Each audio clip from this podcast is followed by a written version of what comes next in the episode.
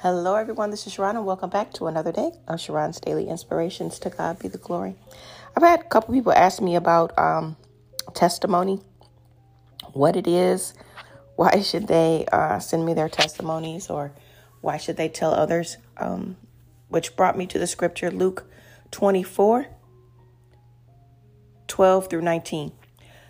But before all these, they shall lay their hands on you and persecute you, delivering you up out of the synagogues and into prisons, being brought before kings and rulers for my name's sake.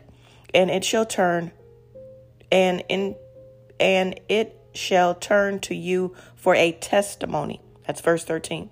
Settle it therefore in your hearts, not to meditate before what ye shall answer. For I will give you a mouth and wisdom, which all your adversaries shall not be able to gainsay nor resist.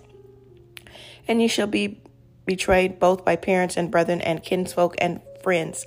And some of you shall they cause to be put to death. And if ye shall be hated of all men for my name's sake, but there shall not any hair on your head perish. In your patience possesses ye your souls. Of course, that's the King James Version, Luke 24 12 to 19 with the specific um, focus on verse 13 about you shall turn to your testimony. So, everything that we go through, the tests and the trials and the circumstances and situations is a, is a test and it turns into a testimony. Every test that you handle is right will turn into a testimony. Tests are just another chance for God to show himself strong in your life. So there is never a time for you to be a quote unquote crybaby, asking God, why me, God? Why did that happen? Oh Lord, please not me. Why me? Why, why, why? When times get tough. Where do you think testimonies come from? Testimonies come from people who were attacked and God brought them out. I think of a few examples. Um, David and Goliath, Daniel and the lion's den, the three Hebrew boys, the children of Israel crossing the Red Sea, the wall of Jericho, um, there are so many more in the Bible. Jesus went through so many tests when he was uh, tempted by the devil, when he went up um, with the rocks, and the devil wanted him to turn those rocks into bread. All those people had testimonies, but first there has to be a test. I mentioned a couple days ago about um, sitting in testimonies, but I've been mentioning that all year long. We go through so many things, and the things that we go through always help other people.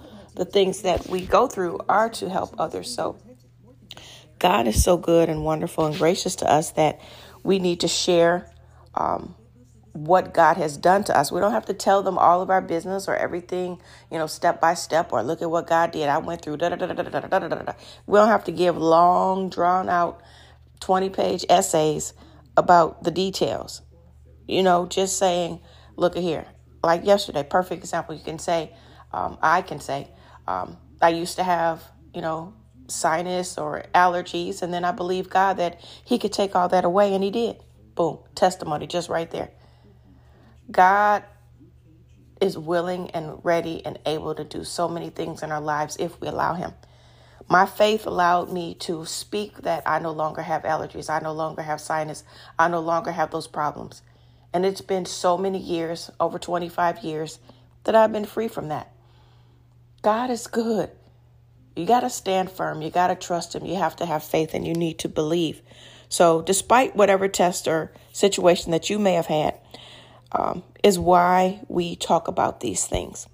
That's why we have been going over and over about faith, about um, health, about healing, about renewing our mind, getting back into God's way of doing things. And into the Bible all year long, I've talked about sound mind, how our words have power, um, overcoming circumstances. All those are in my books that you can find on Amazon.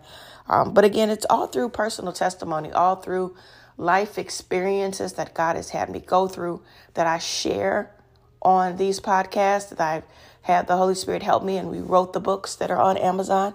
All life experiences, all things to help other people going through the things that I have gone through. So I've turned all of my tests into testimonies with my books, with the podcast, with my website, with my business. When we mind ourselves with God's way, according to Romans 12, 1 through 3, we will renew our mind. We will have our mind set on things of God. We set the things of the Spirit, even in the midst of our tests. We are able to possess our soul and say that we won't fear. And that God is near and God is with us, according to Isaiah 41 and 10.